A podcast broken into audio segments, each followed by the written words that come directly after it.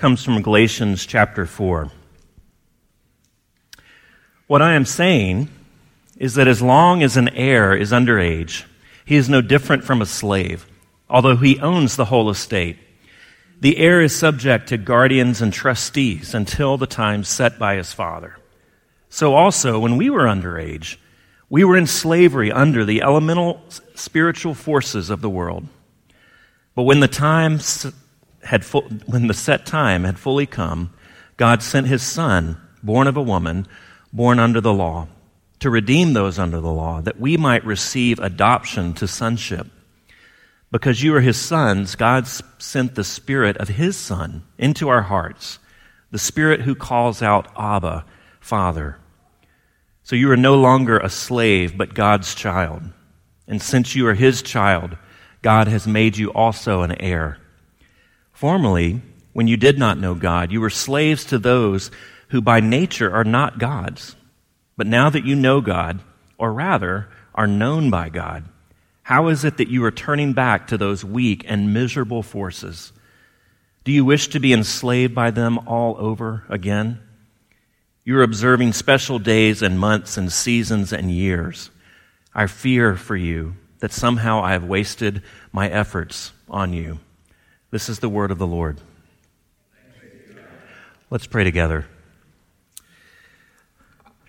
Dear Father, we come in uh, with the weight of our own lives, the weight of our disappointments, our doubts, our failures, the wounds that we have received from others, and through just daily living. And we come in with heavy hearts because of the state of our world and because of the tragedy that we see around us.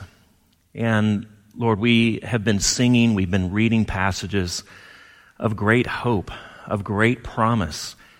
And yet it often seems that you are the master of the slow reveal that we wonder when you will make good on these promises. Father, we think about the events over the weekend in Paris and how difficult that is to see people suffering, people dying, people's lives ripped out from under them. And Lord, we do grieve with them, and it's right to do so, but we also acknowledge that if we're honest, a good part of our anguish and anxiety about those events is that they seem so close, that they seem uh, they did happen in a Western nation. And so, Father, let us take our anxieties to you and let us not forget the world of suffering that exists outside of the West and outside of the developed world. Uh, we think of what happened in Beirut almost uh, on the same day. And we think about what's going on in Syria and all around the world refugees, widows, orphans who you say you care about, and we pray that you would. We pray that your grace, your comfort would come upon those who are suffering. Father, we pray that here at In Town, as we seek to unravel this mystery of the gospel that you are telling us about in a little bit of a different way this morning in Galatians, that your fatherhood would stand out to us, that we would cling to you, that we would sit underneath your protection, underneath your wing. Lord, let us come to you as children, as needy, with our arms open wide and would you receive us? We pray in Jesus' name. Amen.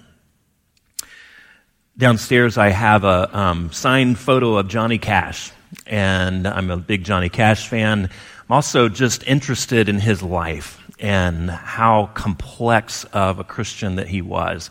And in this photo, he is kind of looking out off of, uh, I guess, in the middle distance, and he has just this morose, this sad look in his eyes. He was the, the man in black. He was a man of great pain and anguish.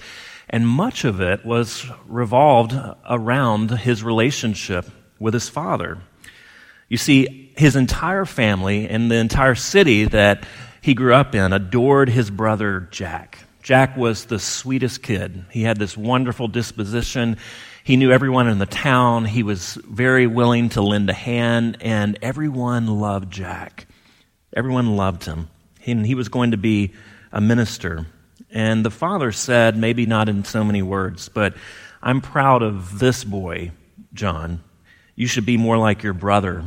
And he had these messages of that he was of no account. He was shiftless. He was worthless. He was lazy.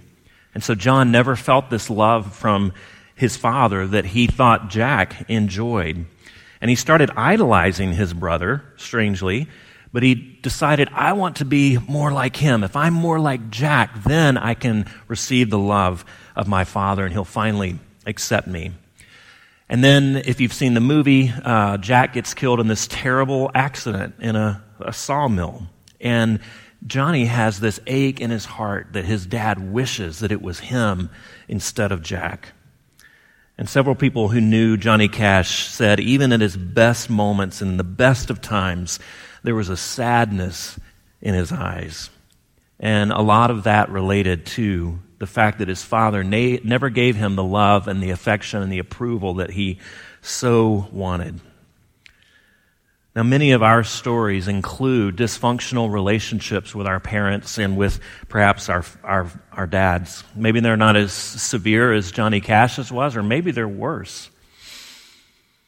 And so we're talking about God as a father, and maybe for many of us, that's incredibly difficult. It's incredibly problematic. And even if we had the best dad, there's some dysfunction in that relationship. It's never the, quite the relationship that we wanted it to be, that we're longing for it to be.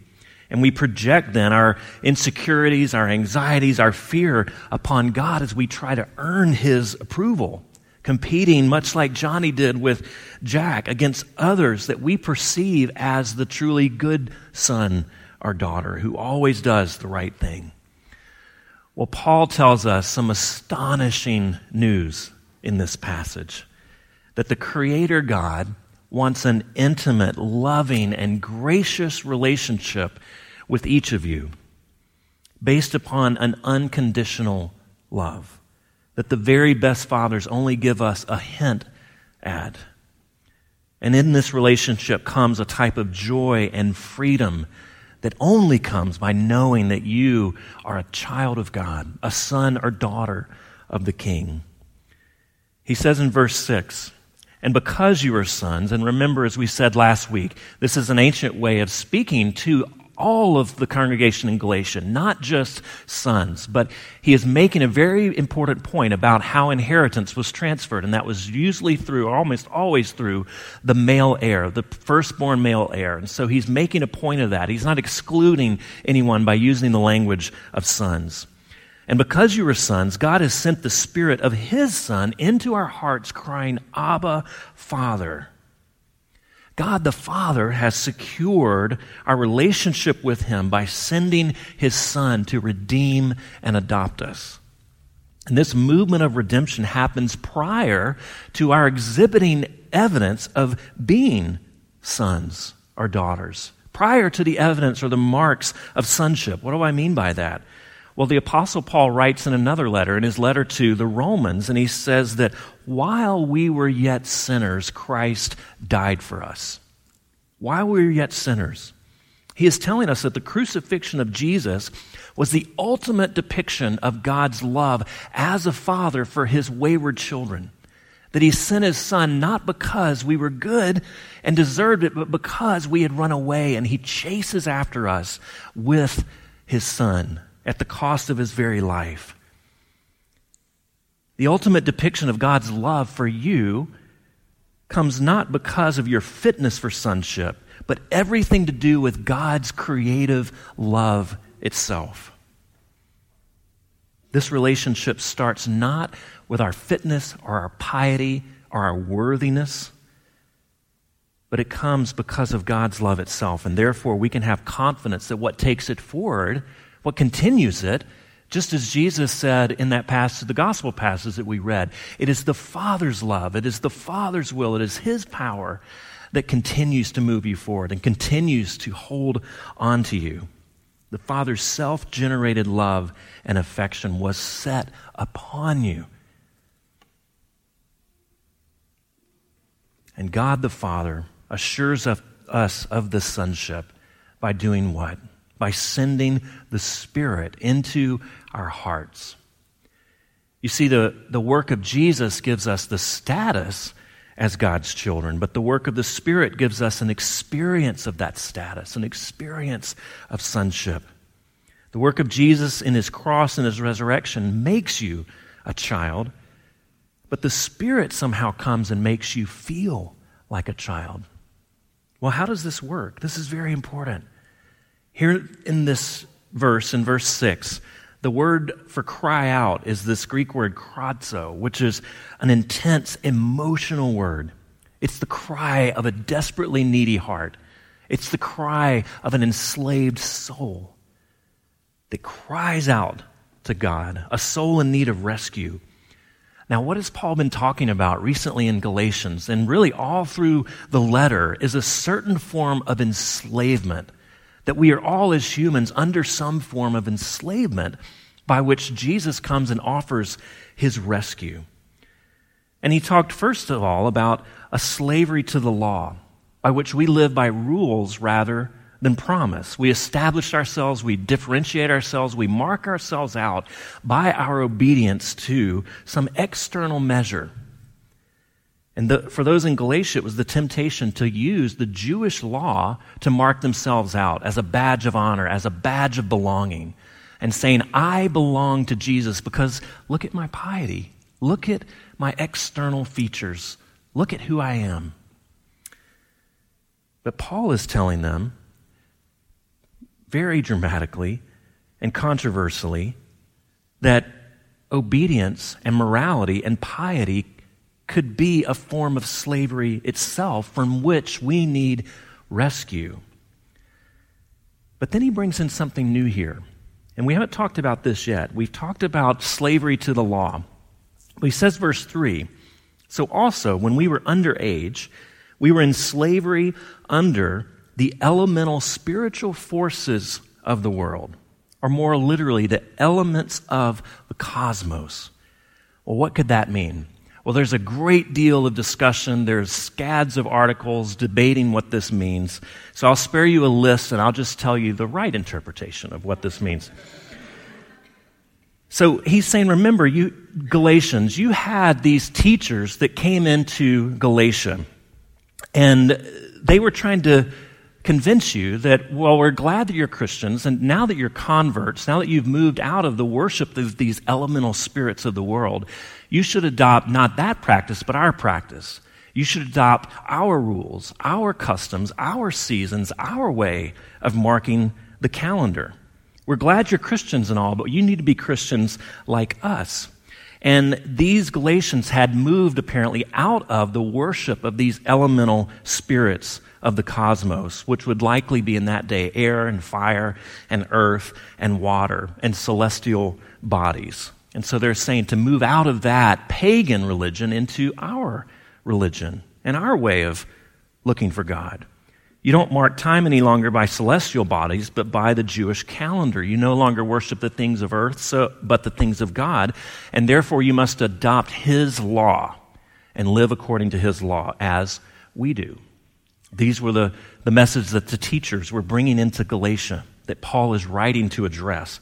And Paul says, not so fast. Wait just a minute. He says in verse 8, Formerly, when you did not know God, you were slaves to those who by nature are not gods. You see, when you were pagans, when you were before the gospel came to you, you worshiped these things of the earth, and therefore you were enslaved to the worship of things that weren't actually gods. But now that you know God, or rather are known by God, how is it that you are turning back to these weak and miserable forces? Do you wish to be enslaved by them all over again? But that's not what they're doing, right? They're not going back to worship the elemental forces. They're now adopting the Jewish law and its regulations and its calendar and its circumcision. And what Paul is saying dramatically and in the face of these teachers is that it's exactly the same thing. Both, not one, are enslaving. Do you see? Paul is telling the Galatians that their adopting the Jewish law is no different than when they were pagans worshiping the elements of the world. You see, there is secular, pagan imprisonment. And if we think about it in our age, what would those types of forms be? Well, perhaps most readily apparent materialism, hedonism, uh, political oppression, or political, political slavery through oppression or through uh, messianic political systems, whereby we say, if only this could happen, if only this system could be in place, if only this person could be in power. And we become enslaved to those ideas. And it happens on the secular pagan side. But there's also religious slavery. If we update that for our world, it's where we treat Christianity not as a gift, but something to be done. It's a special code of behavior, it's a special system of doctrine belonging to the right group, practicing the right devotional system. You see, what Paul is saying, and he says, says over and over, is that we can be enslaved either by religion or by irreligion. We can be enslaved by our own devotion to morality or our own immorality. Both, not one. But, verse 4, but when the time set had fully come, God sent his son, born of a woman, born under the law, to redeem those under the law, that we might receive adoption to sonship. Paul is saying, in whatever form it takes, whether it's secular humanism or religious fundamentalism, all of humanity is under enslavement. And Jesus has come to set us free from our enslavement, whatever form it takes. Jesus comes not to tell us what to do, not to enslave us, but to set us free. And those who get that say, Krazo, Abba, Father. They cry out, Abba, Father. You see, this is the cry of an imprisoned soul. It's the cry of a desperate person wanting liberation from their enslavement. This isn't a discipline, that is something that's ongoing as much as it is a decision. Those who cry out, Abba, Father, that's that conversion experience whereby they are, they are set free. They take hold of this promised redemption and they say, Abba, Father, you have rescued me. It's not so much generating an intense feeling, it's conversion. It's the cry of someone who's found their true home and found their true father. Thomas Wolfe, the great novelist, says the deepest search in life, it seems to me, the thing that in one way or another is central to all living is our search for a father. Not just the father of our flesh or the father of our lost youth, but an image of strength and wisdom external to our need and superior to our hunger, to which the belief and power of our lives can be united. Notice Abba, Father. Two words. Why does he repeat it? Well, there's two reasons. One is that Paul uses two, diff- two terms from different languages. He uses it the term for father in both Aramaic and in Greek to say that there's no privileged status of religion. He didn't become your father because you had this system of devotion, this system of doctrine. He became your father out of his sheer grace. And there's no privileged status of religion, both pagan and Jew, both male and female, both political slave and free, get in by the same door. And that is the grace of God, by His affection, by His love, setting His affection upon you. So that's the first reason. He's saying that to these religious teachers who are trying to draw them into the Jewish system of behavior, he's saying you don't have a privileged status. Everyone gets in. You can call him Father in Aramaic or Greek. And then, secondly, is that Abba has this slight difference in terms of it's a term of affection. It's a term that Jesus uses in relation to his own father. It's a term that little children would have used for their parent, their father, in Aramaic. And Abba is sort of child talk, it's, it's baby talk. It's talking to an intimate relationship, a father who has an intimate relationship with you or with them. What Paul is trying to say, you see, is a child doesn't doubt their sonship unless they have reason to. A child doesn't doubt your love unless you give them reason, unless you cause them to doubt that love. What does a child do? The child just raises his hands, raises her hands. The child just assumes that he or she is so important it, that you'll respond to that. They assume that you certainly want to come and do anything for it, for them, right? Children just cry out and they expect Abba, Father. They expect Abba, Father to respond. They don't say, well, now if you, if you don't mind, if you have a little time. We know kids don't do that. They grab your arm, they poke you, they tug on you, they, they come when you least expect it and when maybe as earthly parents we least want them to.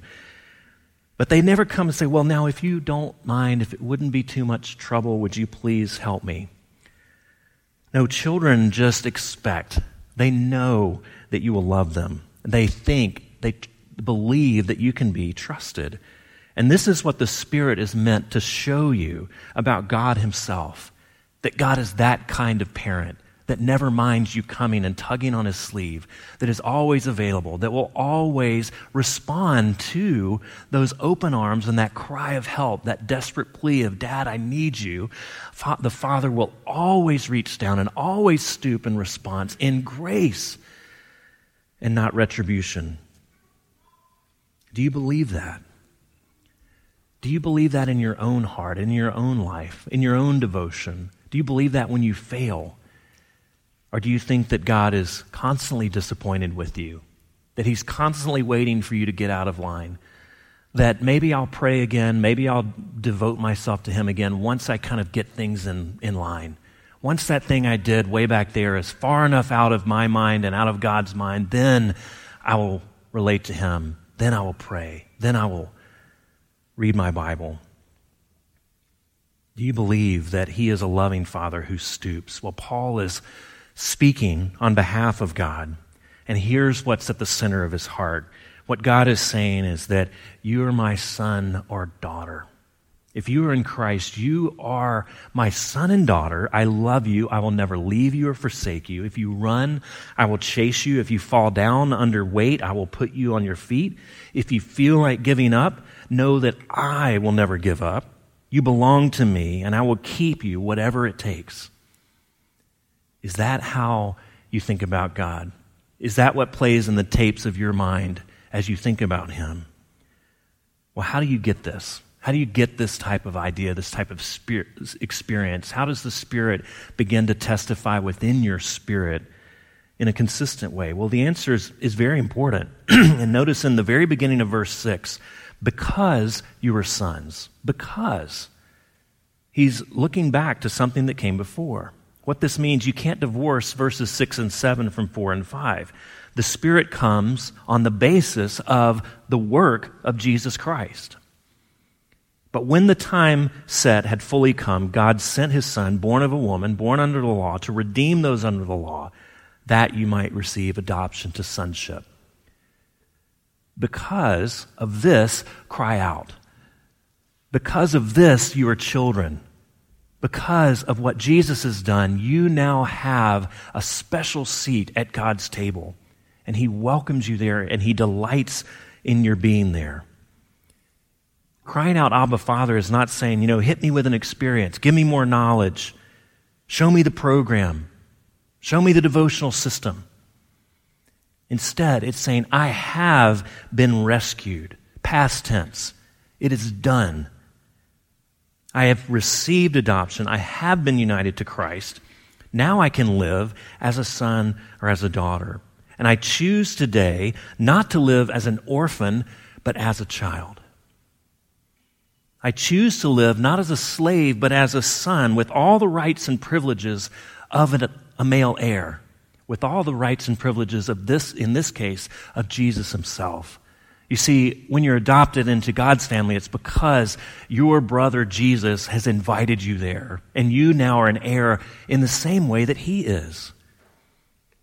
Your, insur- your assurance is not an intense feeling, therefore, not an experience, but it's God's object- ob- objective action for you in Christ the eternal God of the universe, thought it was so important to have you that he would actually rip up his own family, that he would separate himself with his son, that he would rip up his own heart, separating his own son from fellowship rather than to lose you. the Spirit comes and convinces you that this is true. The Spirit comes and invites you to believe in that and cry out. Krazo, Abba, Father, to reach up, to ask. There's an amazing story, and I'll end with this, of Alexander the Great, and I'm not sure if it's even true, but maybe it's apocryphal. But one of his generals comes to him one day and says, I need to marry my daughter off to someone, and I need money for a wedding. And Alexander says, Well, sure, how much do you need? You're a good general, you've served me well, and I'd, I'd be delighted to help you. It doesn't sound much about like Alexander, but let's, for the sake of the illustration, go with this. Well, of course, you're a good general. I'll help you with this. And the general asked for an enormous sum, you know, astronomical, something that would just be so presumptive and bad form. And the people were watching, and instead of his face getting really dark and gloomy or mad, Alexander gets this radiant look on his face, and with incredible delight, he says, Of course, go ahead. Just go to my treasury. Take what you need. And the general walks away, and the other people come up to him and said, Why did you give him so much money, and why were you delighted? And he said, This man has done me, you see, a great honor. By asking for this ridiculous sum, he shows that he believes I am fabulously wealthy and incredibly generous. Ask God for ridiculous sums. Ask Him for what you need presume upon him, go to him, and ask him to be your father. Cry out for your needs. It is, in fact, a great honor to him, and he is incredibly generous and fabulously wealthy. Let's pray. Dear Lord, I pray that as we presume upon your grace, that it would cause us to live lives of great devotion and holiness. We think if grace is free and extravagant, then we'll do whatever we want to. But Father, help us to believe that that's really not the case, that when we love someone and are loved by them, we want to be with them. We want to do what makes them happy. And so, Father, let that be true for us as a church. Let that be true for us as individuals. That as we live in your extravagant household, let it make us humble let it cause us to long to invite other people into that house and to show them the wealth, to show them what it means to be a father, a, a child of the great King and Father. We pray in Jesus' name. Amen.